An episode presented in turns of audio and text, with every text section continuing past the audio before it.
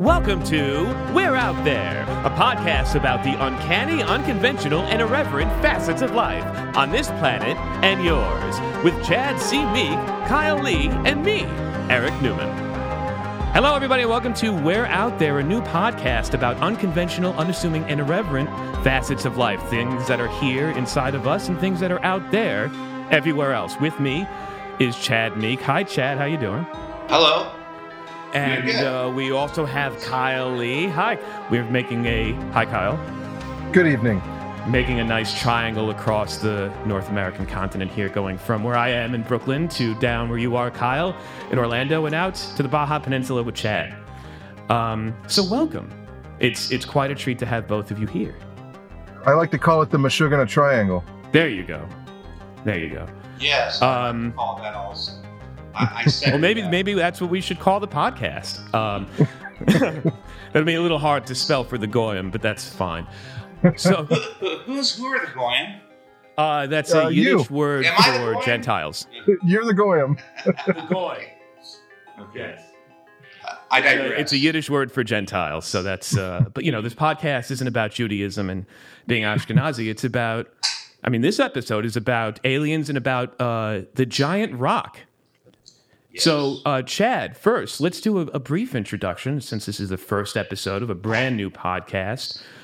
Tell us a little bit about yourself and your experiences with Giant Rock and with things out of this world. And I'll try to keep the puns to a minimum here. There you go. Yeah. Some people, it gets mixed up with the porn side sometimes. But anyway, different thing. Bottom line, again, I digress. Giant Rock is a place that is located out in the middle of the Mojave Desert, or essentially, that's actually in the outskirts of it, about 30 miles from Palm Springs, California. And I have happened to kind of grow up there and experience many, many things with extraterrestrials. And my uncle, George Van Tassel, he had created this community, which is, we'll call it the Giant Rock movement or Giant Rock community. It was the early UFO contactee movement. And eventually, several things morphed into it. And incidentally, Giant Rock is actually a free 9-story freestanding boulder where they carved out and people actually lived inside of it. So anyways, it gets in the bizarre as far as this and the various canyons, but essentially, it's a giant rock where they held UFO conventions and huge gathering that actually encompassed about 10,000 people towards the end of it. So it was the epicenter of the UFO contact movement from the 50s and 60s, and that was before coast to coast and all the other things that was going on that we experience now. But that was that was the epicenter. That was where everything happened, and I had my own experiences. We can talk about those ad nauseum. My uncle did. Everyone, they number in the hundreds of people that I had come in contact in my sojourn on this earth, as far as people that had incredible things happen out there. So essentially, that's in a nutshell what it is. How did it end up being that place? I've seen a couple pictures of it that it looks like this giant boulder, this giant rock formation, hence its name, Giant Rock, next to a pile of other rocks. So how did it get to be so significant in the UFO circles, and why did someone end up living there or living under there? Actually, it began, the irony is my uncle had his hand in it. And who's your uncle, I'm sorry? George Van Tassel. And actually, he was my actual uncle, not one of those fake uncles. He's not a Ron Popeil uncle. He's actually your uncle. Yeah, an actual uncle. Yeah, and but we all lived out there. My grandmother, George, other uncles, cousins. I mean, there's a whole bunch of people that lived out there. So it's actually a real thing. But where it actually began with a man named Frank Critzer who essentially solicited money and donations from my uncle, who was working at a gas station in Santa Monica, California. And so he had actually went out there, and it was Frank Critzer who actually blew the inside of this rock out and created this incredible living place where it... So he's living inside the rock, not under it? Inside of the rock. Wow. Yeah. Living inside the rock. That's heavy. Okay, I'll stop. I'm sorry. It's all right. Yeah. So anyways, originally it was a potential... the original endeavor was mining. And in fact... I talk about this in my book and in my screenplay, Giant Rock. And originally, it was through a vision that Frank Critzer had received about this giant stone that was supposed to be the foundation of a new social movement, and he was to go out there and find minerals that was going to fund all this activity and create a society out there, a new society. So the list of the agenda was quite huge from the beginning, but it really had come from a vision that Frank Critzer was involved with. Interesting. So, and who was Frank Critzer? He made the home, or he blew out the inside of the rock and turned it into. He was a retired merchant marine or disabled merchant marine, and was looking for a drier climate other than the ocean, and in part, but he was directed to go there, and so it was really Frank Critzer, and we're talking almost 100 years ago. I think Critzer first went out there in the 30s, and and my uncle George and his uncle actually grub staked him and actually gave him $31 through canned goods, through that. But the meeting... And that's all it took to start a completely new society and a new life out in the desert, just $31? Well, money's inflated a lot since then, I understand. Right. We've had inflation here. That's incredible. Here as far as that. But he actually, originally, he went in with a broken transmission in an old Exeter, which is an old car, and that's how he knew my uncle and my uncle's uncle. That's how he met them, and completely enamored my uncle with this story and about his vision. And literally, by the end of the day, or actually it was just 2 days, and then the second day, my uncle and his uncle were giving him $31.30 during the Depression was a lot of money. And and through picks, through tools, through everything they could, and fixed his car for free. So the story must have been compelling. Yeah, and I mean, that's you could say way back when money was worth more and cars were able to be worked on by regular people. So, that seems like it's from another world already, just by that. Right. But, it was also another world because we're talking about a time where this was literally the Wild West. This is Frank found this place and started almost homesteading this place. And my understanding is right before he was shortly to it wasn't going to take very much long after his death that he actually would have gained control of this property legally. But then it went back to the Forest Service. The Bureau of Land Management. Yeah. Bureau of Land Management. Yeah, they were trying to... And then... Yeah, Kyle, you're absolutely right. They were trying to turn... They were creating a patented mining claim, which is almost like real property, and they came really close to getting it, which essentially is, it's fee, it's literally it. But he had actually gotten blown up before they could act to do that. My uncle came in, tried to resurrect that whole thing, and so you're spot on, Kyle, about that. Yeah. Now, I did a little bit of research on it, and I thought it was really interesting that George Van Tassel. Actually, he got a lease from the Bureau of Land Management.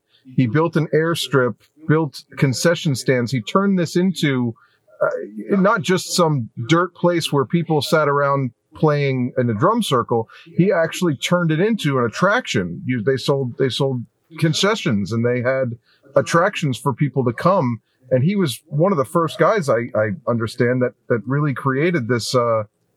for lack of a better term, UFO tourism. Yeah.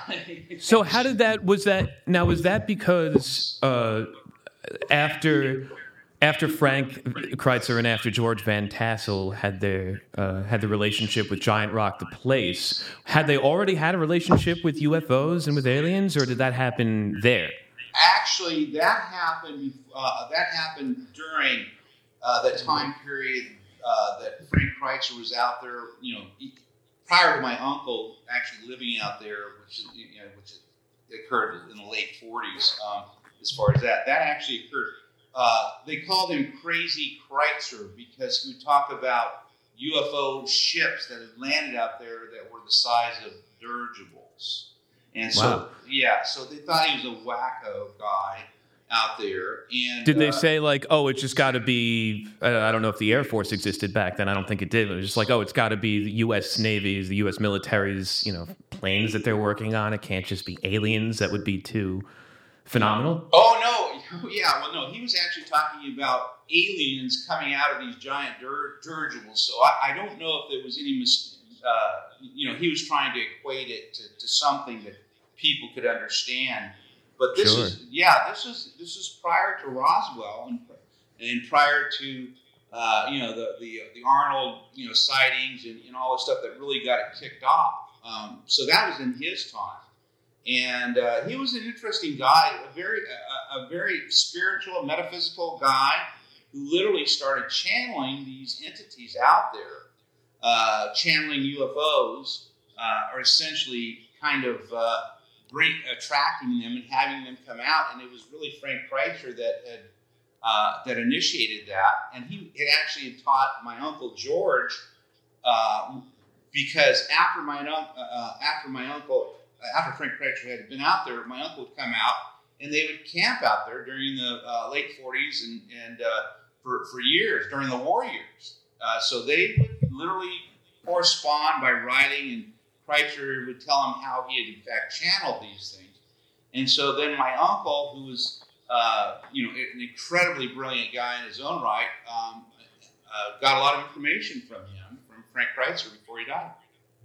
Wow. Now just really quickly before we move on chronologically, it's interesting that all this stuff is happening. We're talking about 100 years ago or close to 100 years ago, because for thousands of years, or at least a very long time before then, Giant Rock was very sacred to Native Americans, and it's just kind of interesting, like that. It's kind of interesting that there's this Native American connection, that they considered it to be a holy place or a sacred place, and then it's also by pure coincidence a place that people seem to be encountering otherworldly figures.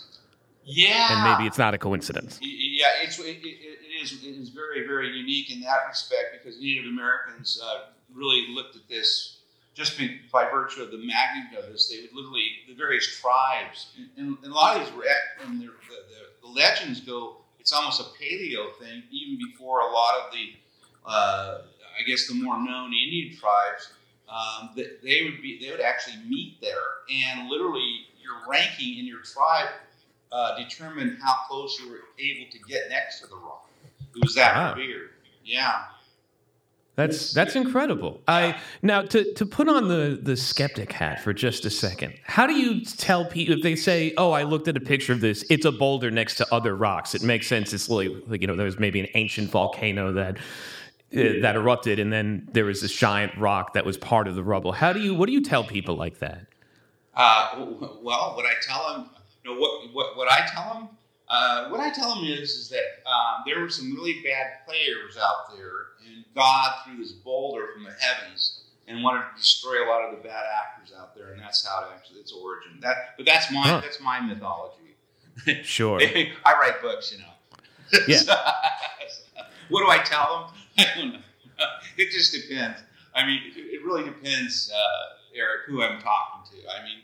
I mean, if somebody's really, there's so many. Like you said, there's so many coincidences. And so many people that use it as a touchstone. It really matters who I'm talking to. And literally, I spent 3 years in Serbia, and I ran into a bunch of physicists out there that actually knew of my uncle, knew of Giant Rock. I ran into some people in Hong Kong that knew it. So everywhere I went, there was this serendipitous weird magnet that literally had on the top of my head that I was somehow connected with this. So when you talk about coincidence, this is nothing but coincidence. It's scary almost, yeah. And, you know, everything that we learn about space, it just makes our understanding of space smaller as we learn that space is just increasingly bigger than we ever thought it would be. So to think that there aren't aliens out there, I'd say that doesn't, I don't know. Oh, as far as aliens, the aliens, well, you know, we're inundated with information, not only through our own biblical text, you know, my gosh, you know, pick a chapter in the Bible. It really, sure. What they're talking about is, in fact, extraterrestrial. In various religions, too, not just in, you know, the Judeo-Christian tradition. There's also, you know, there's a lot of Eastern religions that seem to have relationships with, if you read it today, it would seem like an alien, some kind of super powerful, supernatural being.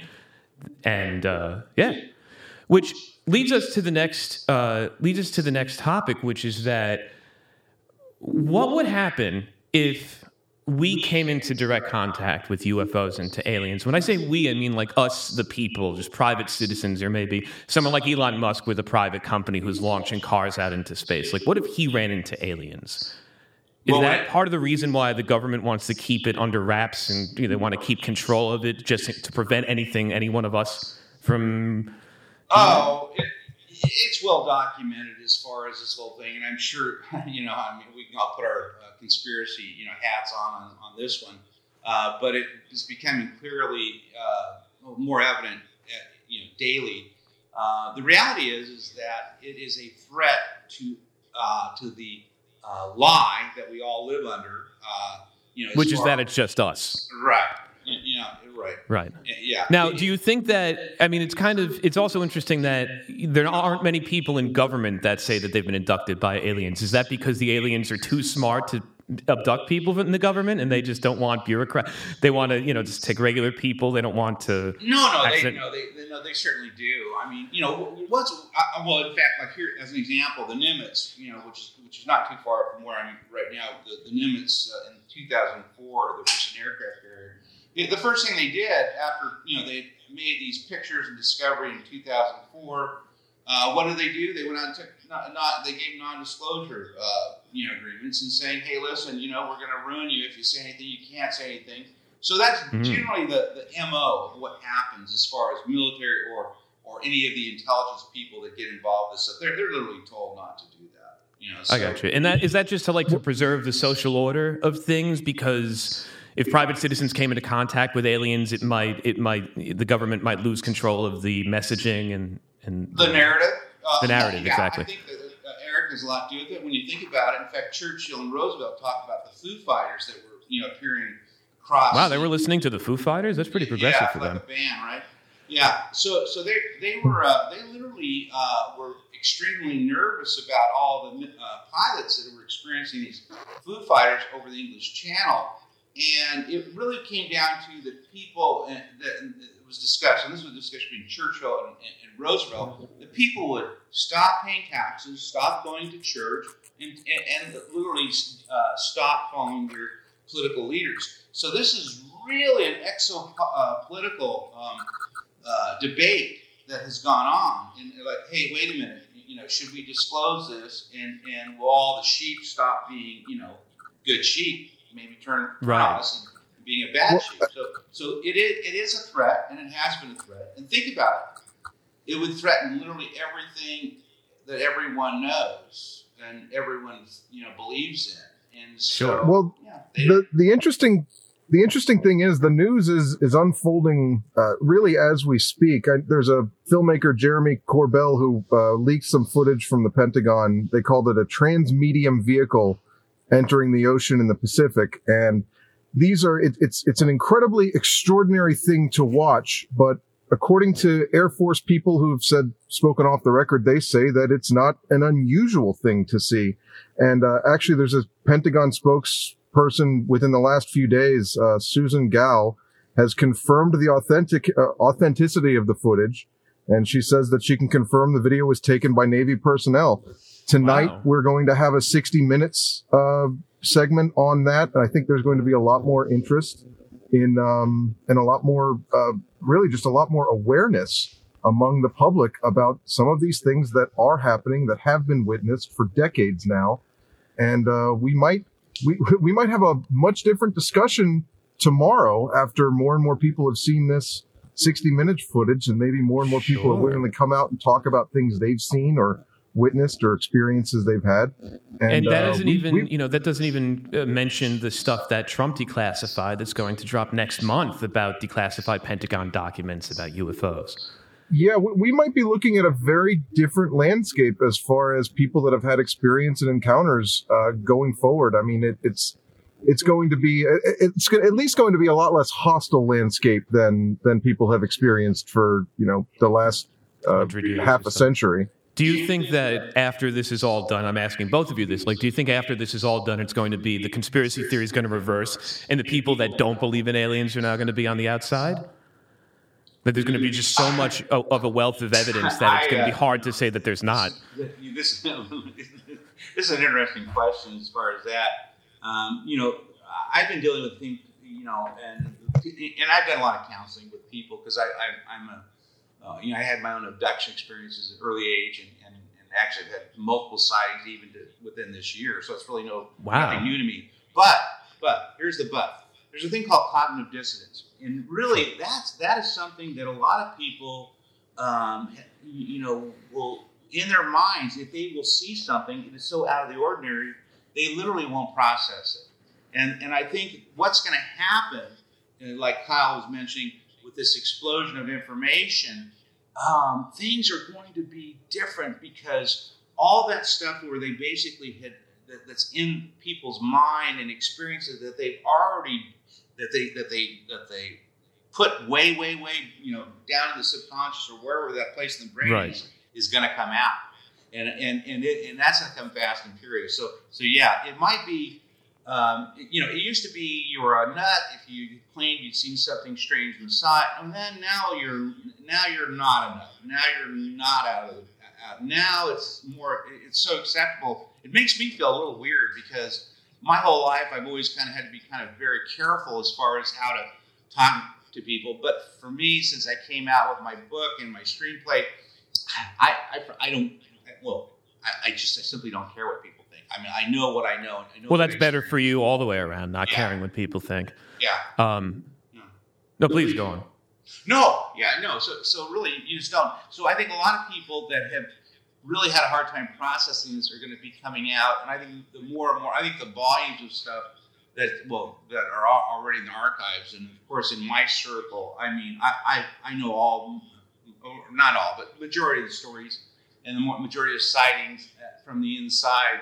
And once you get there, I mean, you're down the rabbit hole. I mean, as far as that, I mean, you open up the box, you're already there. And sure. I think more and more people, and this is what is extraordinary as far as the timing. And I think it's probably in our, when you think about some of the conflict and the environment, I actually think that it's a really good thing because I think there has to be something else that the world's population need to focus on. And I think I take a more benevolent. I'm not thinking or the tack where the aliens are going to come here, take us over, and turn us into robots, etc., etc. Right. They're so advanced they can own us already.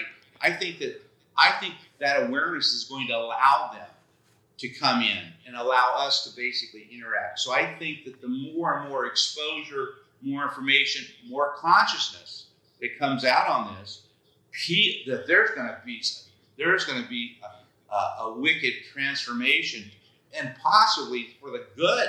I mean, something good is going to come out of that, because I think that the very regional conflicts and borders and things like that, I think that would perhaps help us, because the world, I think Kyle, it puts it all into perspective. Why are we fighting? Either we can let it burn, or maybe something good may come out of this. Anyway, yeah. Right.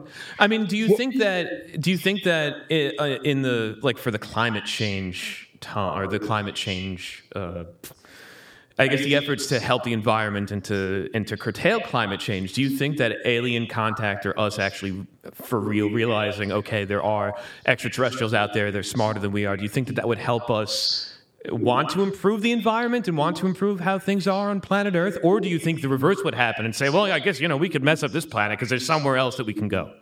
Actually, if I may, let me kind of rephrase that question, because I think I know where Eric's going. Are the aliens, or not aliens, would beings or civilizations or consciousnesses from outside of our Earth, are they looking in on us to help us, or are they looking in on us to just observe at like monkeys in a zoo? What is their interaction, if any, and what is their plan and our plan? I think that, you know, the observer thing is probably, it goes down to, I guess, the prime directive, and it actually makes sense. I think it'd be more interesting for them to not to get too far involved, with the exception of us completely destroying this, because and I guess it comes back to the premise of that everything is connected, that an incident in another, would actually affect us from another planet.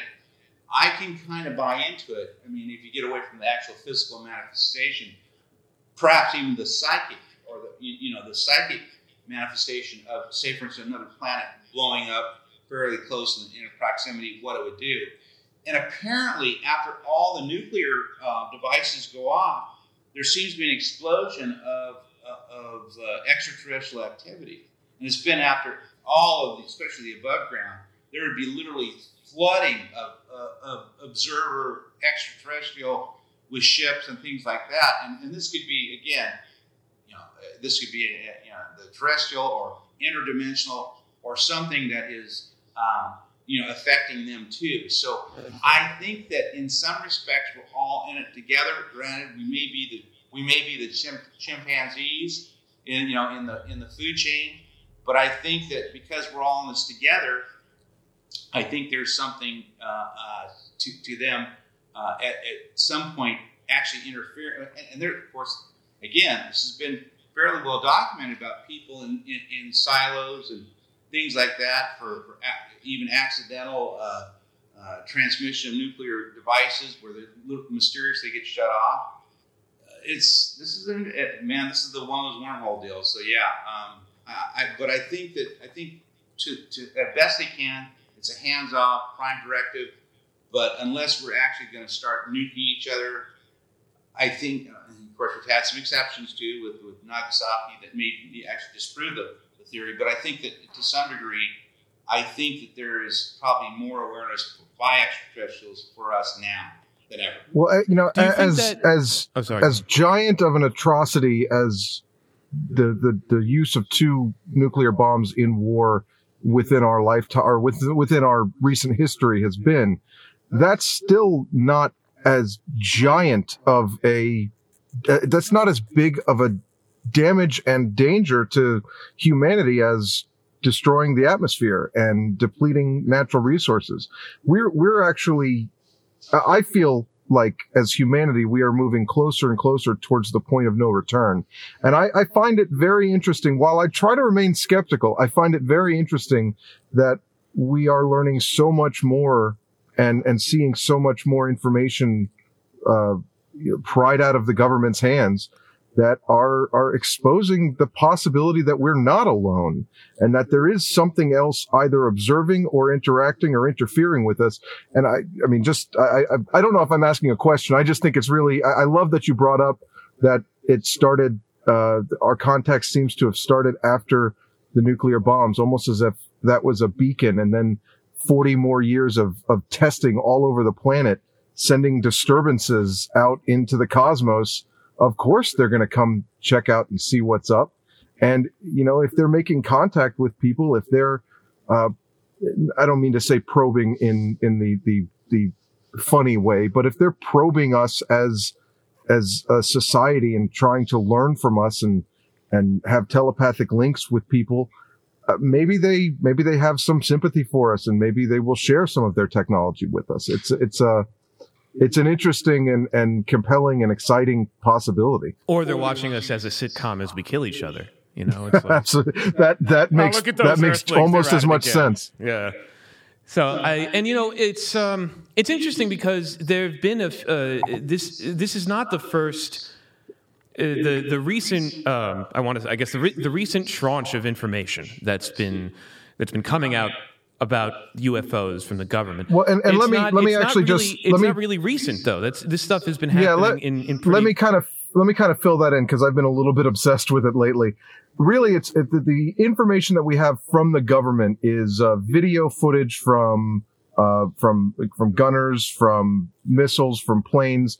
The fact that there is the fact that you can remove that video footage with a flash drive or some sort of removable media, that's the only reason we know about this stuff. The Pentagon's not letting this stuff get out. Right. It's getting out because it can be sneaked out under a coat and distributed to the world. You know, there have been tapes forever about, oh, look at us in Area 51, we're doing an alien autopsy. But do you think it has to do, like, the belief of the reduction in skepticism and the willingness to believe this stuff is increasing? Do you think that's correlated to our lack of trust of the government and our thinking of if the government is telling the truth, I have to think is at an all-time low right now, and combined with just the plethora of information that we have in the 21st century for us to find out other things? If you combine, you know, you watch all these ancient alien shows and unsolved mysteries have been on for 30 years, and you combine that with the distrust of government and the fact that the government has much less of a handle on the information that's getting out there now versus when there were 3 television channels and only a handful of radio stations, and they could all just say, no, this was, you know, whatever, this was just smoke, you know, swamp gas. But now we have the ability to find out so much more, to find out what the government really was talking about, what they've actually documented, with things like WikiLeaks and all of these other projects. The NSA was sued back in the 1980s. And then combined with our just distrust of the government, do you think that that's part of the reason, I'm asking both of you, do you think that's part of the reason why people are more willing to believe this stuff now than they used to? I think it's a part of it. It definitely is. Plus the, I guess... which is interesting. There's always a situation of conditioning, you know, as far as this, and it's almost like, you know, dealing with our government or Big Brother, which actually our government is actually probably has been worse than all the other governments on this planet when it comes to UFO disclosure and actually willingly giving up, you know, footage and things like that. This goes from Chile to Cuba to even the Soviet Union. Our country its record has been dismal. But also, and what do you mean by dismal? In terms of just reporting, or in terms of telling people that, or acknowledging even, acknowledging, what have other governments done? Yeah, so it's just been dismal. It's been horrible, and literally what they used to do, and this is what happened to my uncle, which makes it really unique. They literally.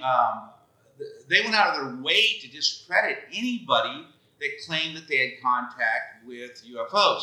So, I mean, we've got this quantum leap going on right now as far as disclosure now.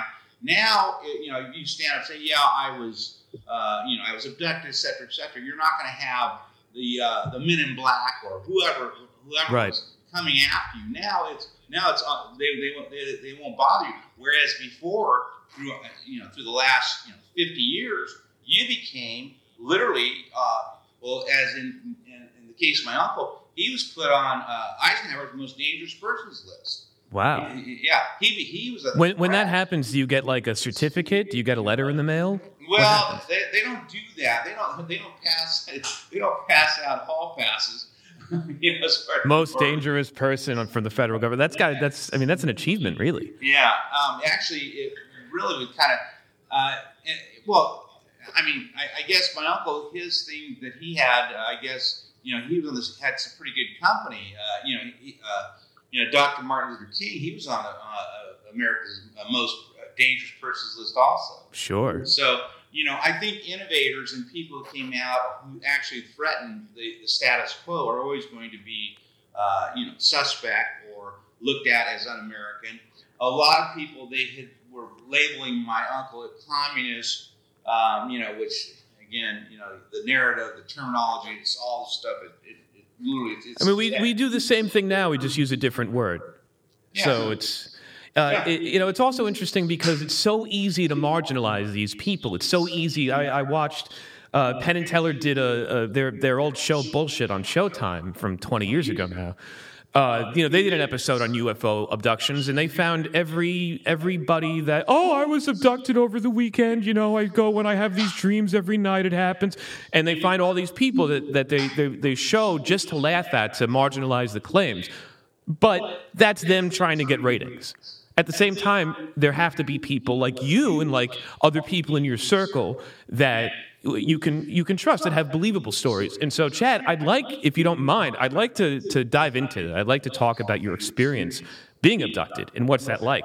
I have tons of curiosity about stuff like this. I don't even know where to begin asking about someone's abduction experience. How could you just kind of...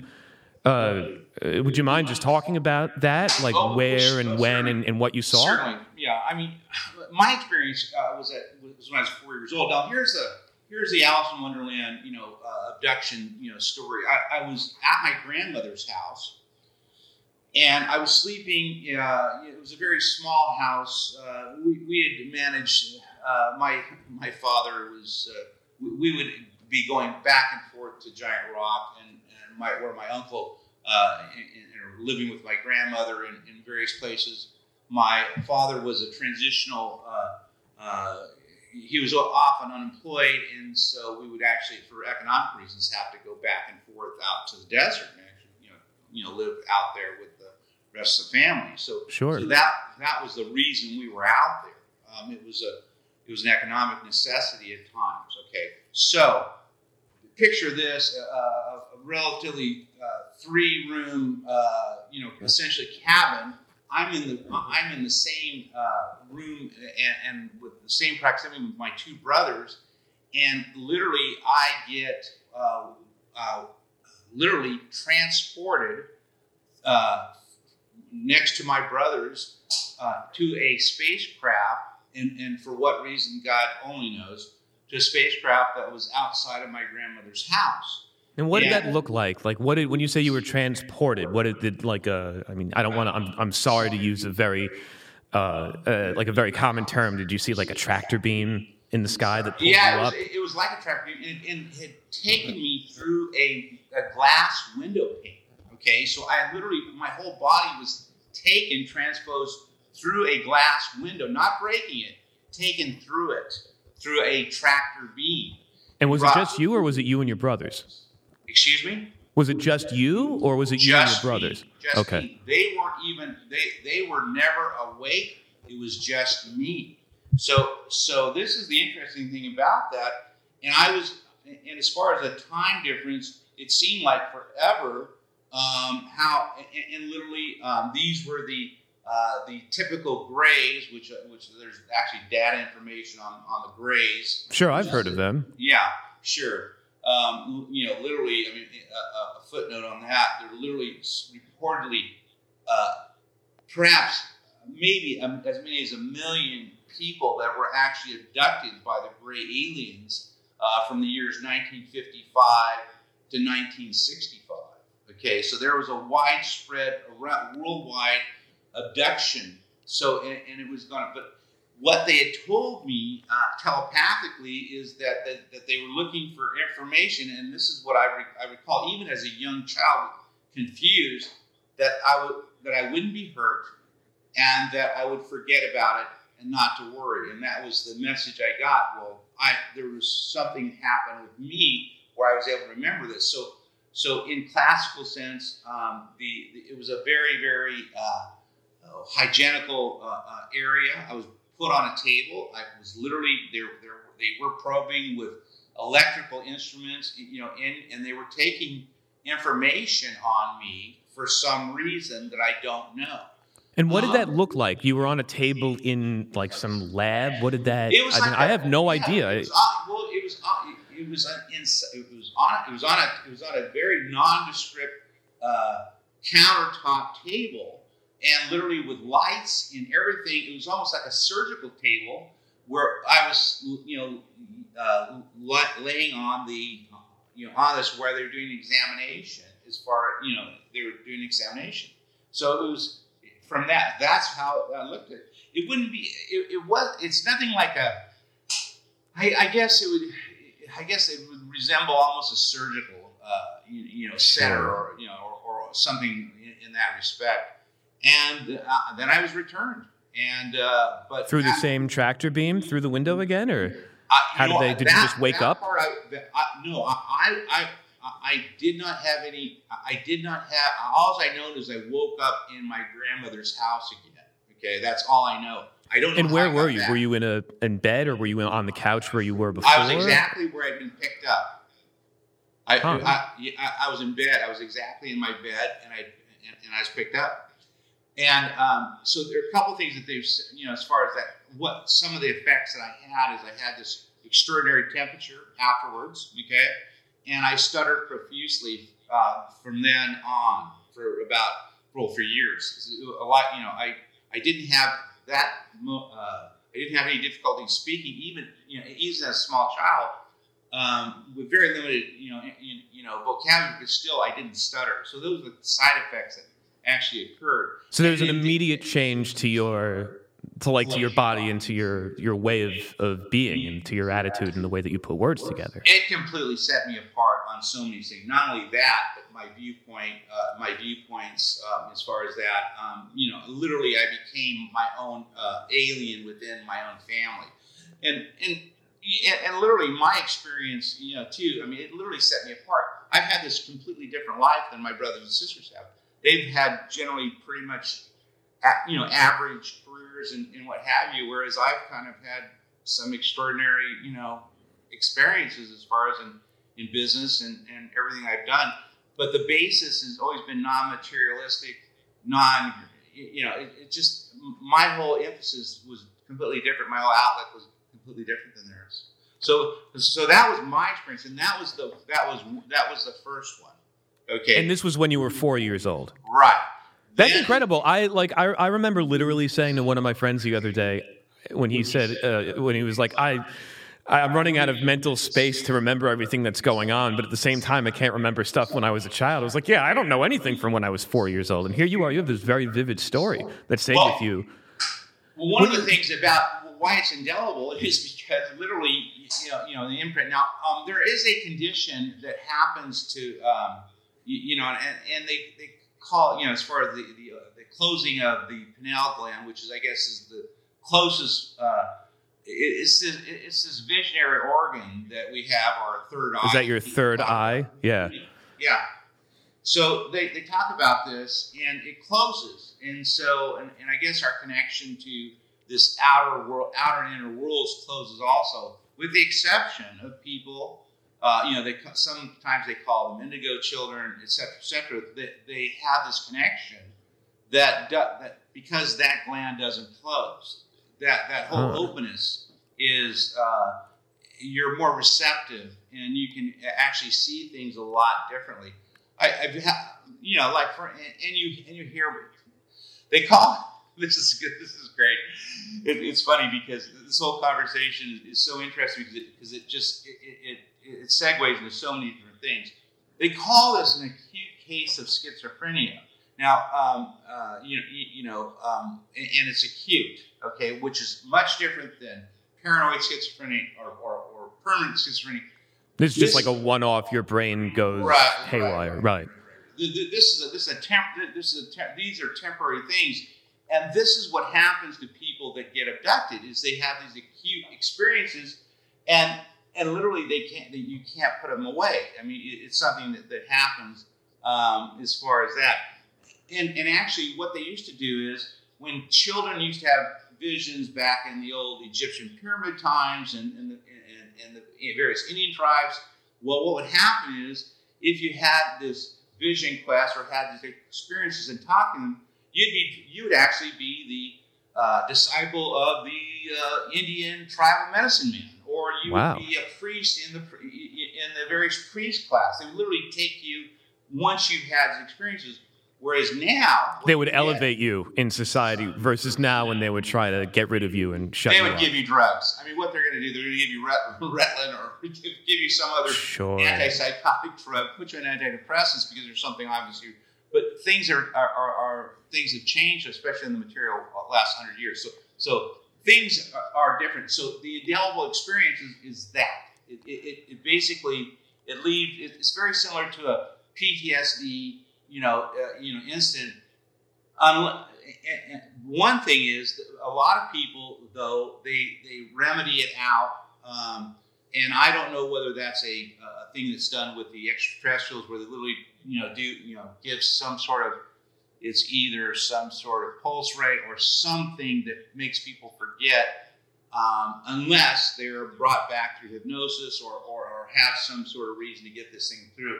But for me, none of that worked. I mean, I was like, I can tell you exactly, blow by blow, all of them, when, how, et cetera, and for some reason. So that's my story. So let me ask you this. The next, really quickly, sorry. Kyle, I'm sorry. The next day, I'm sure you told your siblings and your family, right? What did they say? Did they laugh at you, or did they? You didn't say anything. Anything. I did not tell anybody anything. They knew who was the first person you told, me, but I couldn't explain it to them. It was such an abstraction. I knew.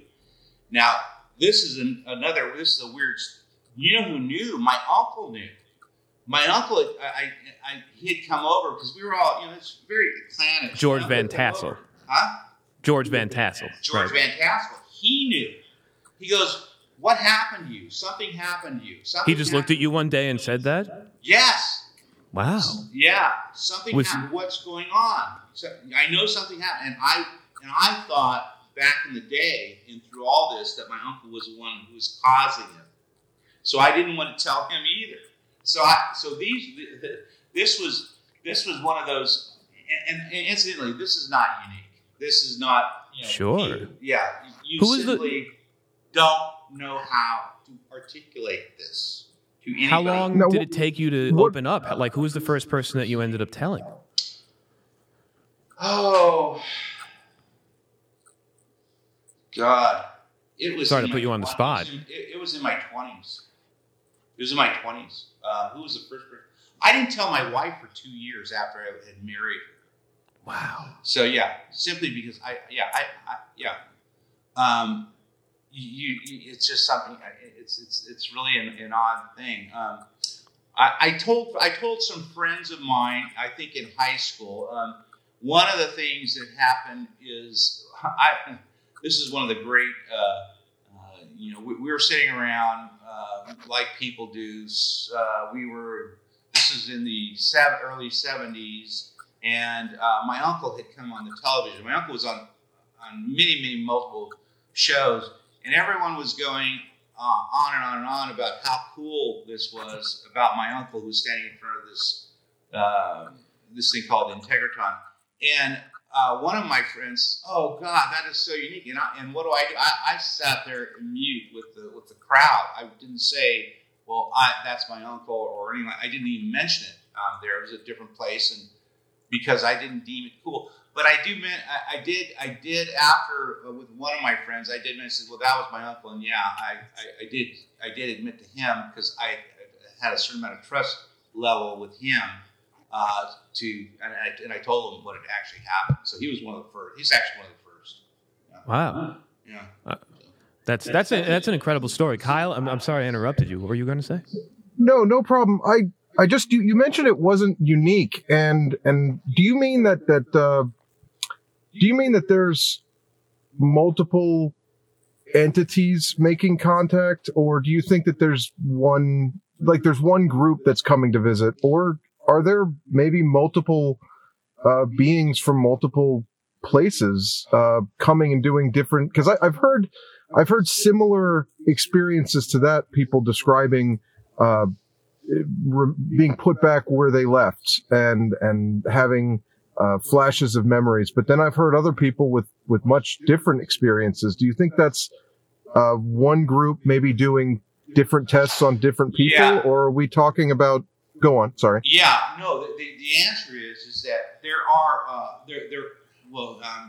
my uncle cataloged 105 different visiting extraterrestrials that have come here that have been identified. He identified. Wow. Them. And that corresponded with the Russian, or excuse me, the former Soviet Union. They had done this extensive survey on that too, and actually this information was splattered all over the place, especially in intelligence agencies about who's come here.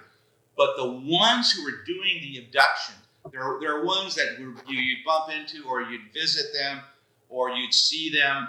That would be one thing. But the ones who were actually taking people and taking data was the traditional graves that were notorious for it.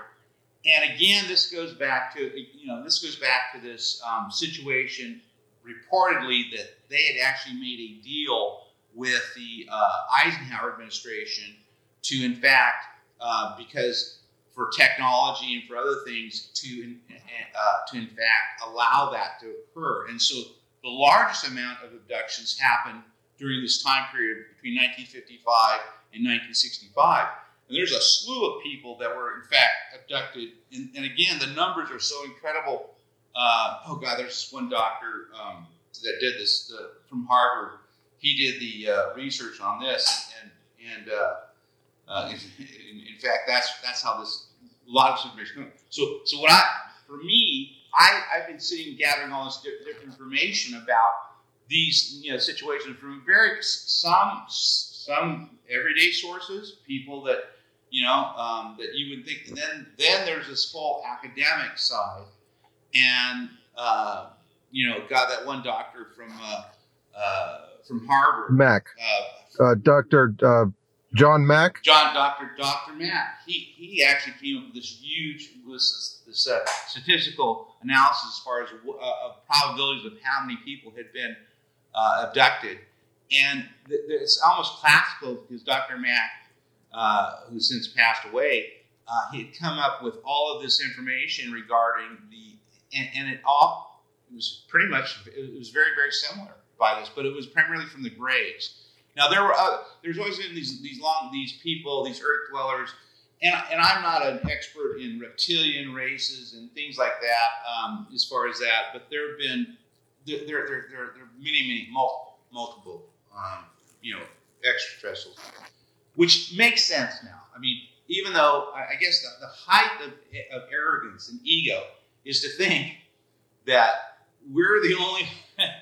Right. I mean, if you've ever taken science, you'd look at a molecular cell, okay, and you would see how vast just the internal world, even in our bodies, are, and comparatively, and then compare that to the universe, extrapolate that to the universe. There are civilizations after and dimensions and et cetera, and it's ad nauseum. It continues to add up. So the ego of the human being. Or the constructed, animal that the intelligent animal that we are. There's an ego part of us that doesn't allow for any other reference to outside of our own existence. And so, think about it this way: to the anthill in your yard, everything is alien, and they have no concept or grasp of the fact that there are people living their lives outside of there. There's 100 feet away, there's a bird's nest. They operate independently of each other and have no concept of interaction. Exactly. And for that ant, they go their entire lives assuming that they are the center of the universe. And as soon as we and then when we walk outside and pour gasoline on that anthill, they start to learn really quickly that they are not alone. Right. And I think and this goes back to what I had mentioned. I think we're maybe on the cusp of learning, at least in a larger consciousness, that we may not be alone. And it sounds like there's plenty of people that have known that for a while, at least for as long as since the 1940s. Plenty of people that are still alive today that know that we're not alone. Now it's just time for the rest of us to catch up. Right, and you know, that's kind of what I was saying earlier about the more we learn about space, the more vast it gets. So the idea that it's just us gets less and less probable, because how could it just be us?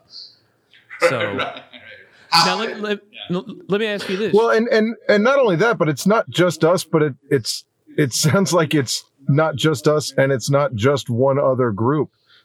If we do have, we may have friends and we may have foes out there if we have made contact, perhaps that's why our government has been a lot more tight-lipped about this, since the Cold War, because they were maybe shaking hands with some unsavory characters to, try to get the upper hand on the Soviet Union.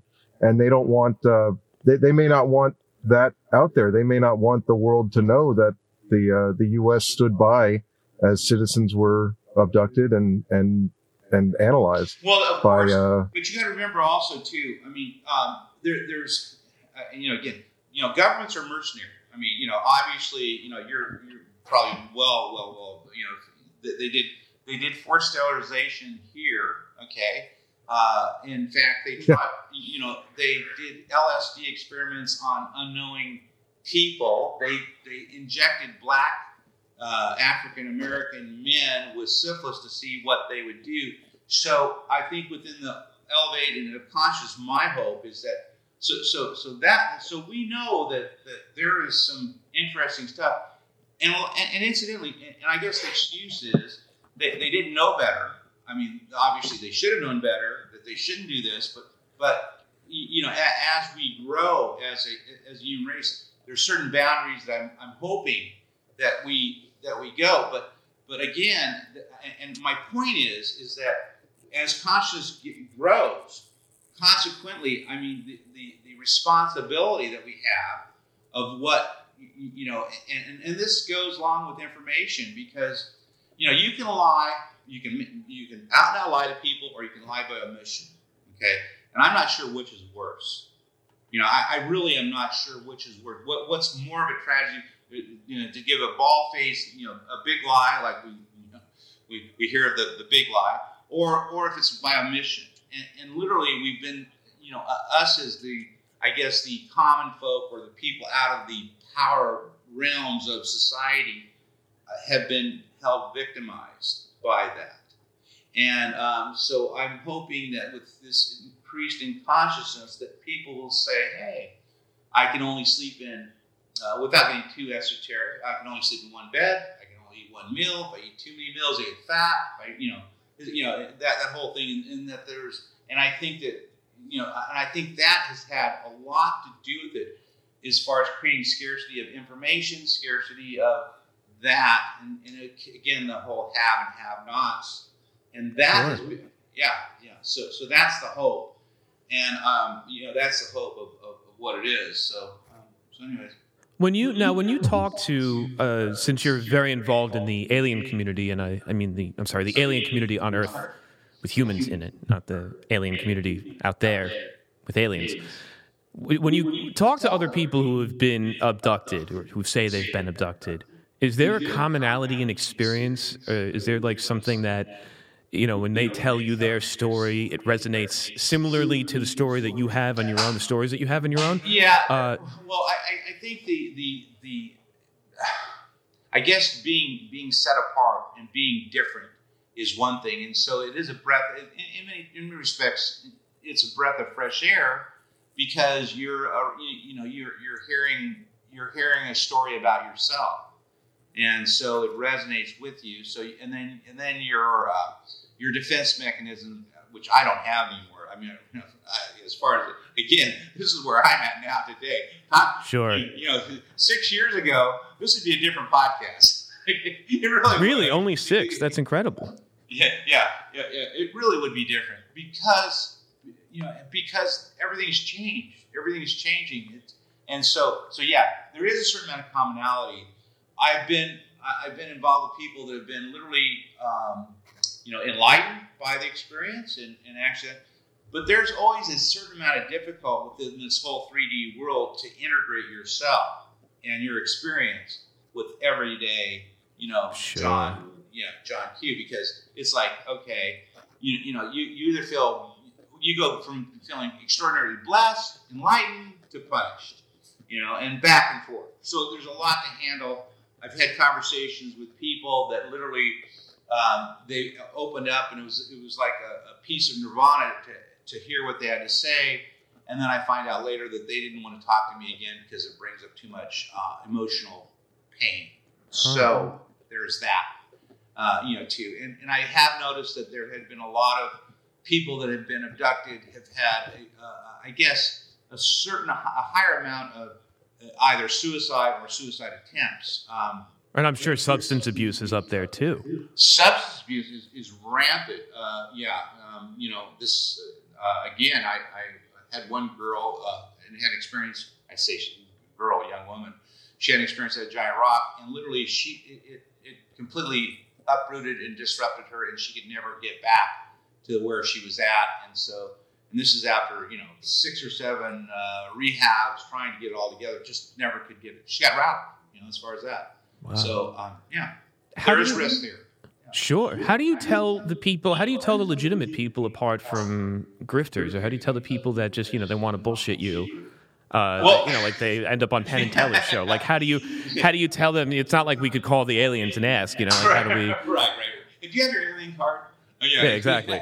Oh, you didn't get the I got abducted on this yet. Right. Like, how do you do that? Where's your T-shirt? How do you know? Usually, I know very quickly.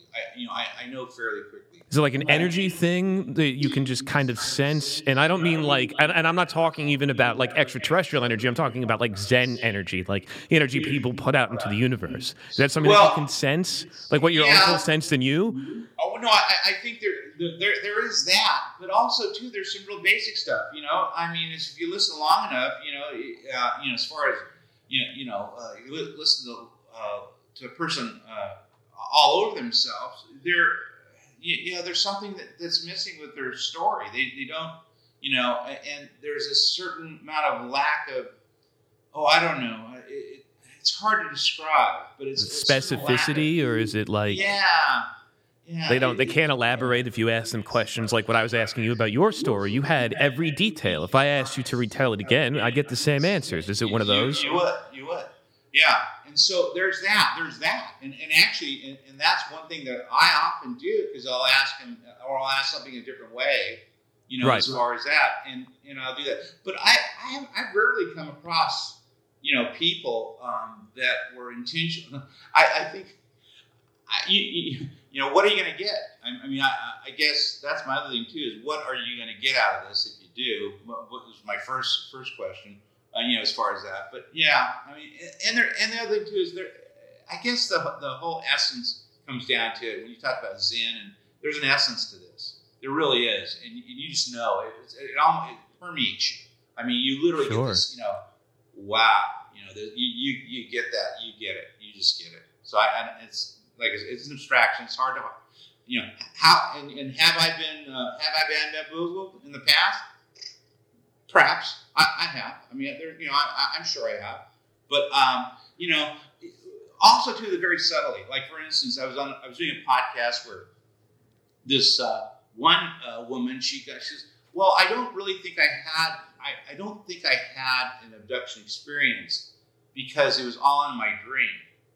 And I sat there and I was listening to her and, about her experience as far as what had happened, et cetera, and she says, but it was a dream and it was only a dream. And I kept on hearing that, and I kept on hearing all the details of this thing going on and on.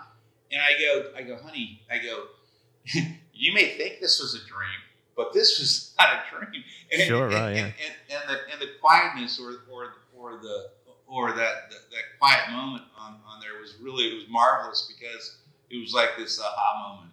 It's like, oh my God, so it became real. But the detail and the explanation as far as that. So did that person have that abduction experience through a dream or through an altered state of consciousness? I think so. Yeah. Okay. Yeah. Okay. Well, you know what? I think that might do it for the first episode. Kyle, do you have anything else to ask Chad about? No, I mean, I've got plenty to ask, but I think that's one of the great things about having Chad for future episodes. And having a podcast is that we've got an unlimited amount of episodes that we could do. Unlimited amount of it's incredible. I mean, there's so much content here. It's unbelievable, but also too digestible content too. You know, as far as this, I'm with you guys. This is about the right amount of time. You know, sure. Yeah, and I think there are plenty of topics that deserve a little bit more in depth and a little bit more time. This was a beautiful overview. I would love to talk more about George Van Tassel. I'd love to talk more about Giant Rock and the Integratron. And I would love to talk more about what our government knows and what we're going to see in that report that comes out in June, where the Pentagon is going to. And what we'll see on 60 Minutes in 15 minutes from now. Yeah, absolutely. I think this is an exciting time to be starting a podcast that's a little bit more out there than others. And, I think we can look forward to a lot of really cool topics and really cool conversations in the future. That's great. So before we go, Chad, where can people find your book? They get it on Amazon. And what's it called? Yeah, Amazon, Giant Rock. Yeah, Amazon. Get it. Okay. Yeah, you'll probably enjoy it. A lot of it's as far as the book goes, a lot of it is it's based on a lot of actual events as far as that. In fact, that's one thing. But also too, getting into the whole comfort level. There's a character named Chase in there that I literally that's kind of me. As far as that. Sure. And it was very cathartic to do it in that way. As far as that versus like I said, when I'm still selling books on that thing. I think it came out in 2016. I'm still getting royalties out of that book. People are still interested. I'm fascinated. I'm very happy about it. But really, I mean, it becomes more and more contemporary. As far as that, but it kind of gives you a little overview of what I was experiencing and what others experienced, and also my uncle. There's this outline. So yeah, there's the book, and that's Giant Rock: The Greatest UFO Story Never Told by Chad C. Meek. Yeah, the greatest story never told. Yeah, Giant Rock. That's great. And they can visit your website at Giant Rock. Is it GiantRockTheMovie.com? Yeah, GiantRockTheMovie.com. I have a little clip in there, and as far as that kind of little entertaining thing, but I also encourage everyone to, there's millions, there's lots and lots of stuff, both on my uncle and myself. The book and everything is on the net, so I invite people to do that, and of course, always invite people that if they are having some sort of issue regarding, their own abduction experience, or talking about a particular sighting or things like that, they want to talk to you. I always welcome people to go ahead and drop me a line at Chad at GiantRockTheMovie.com. Go ahead and send me an email, and I'll get back with them. As far as that too. So that's something. Maybe we'll hear from them on here someday. Yes. Yeah. And we've only scratched the surface of this, and there's plenty more to talk about. I mean, the possibilities are just about as limitless as space is at this point. So, why don't we put a pin in it and say thank you both for joining, and thank you all of our listeners. No, Chad, it's been a pleasure of mine, and I really appreciate the time and. Thank you to all the listeners out there who are joining us out here, and come back here next week to see us out there. Have a great night.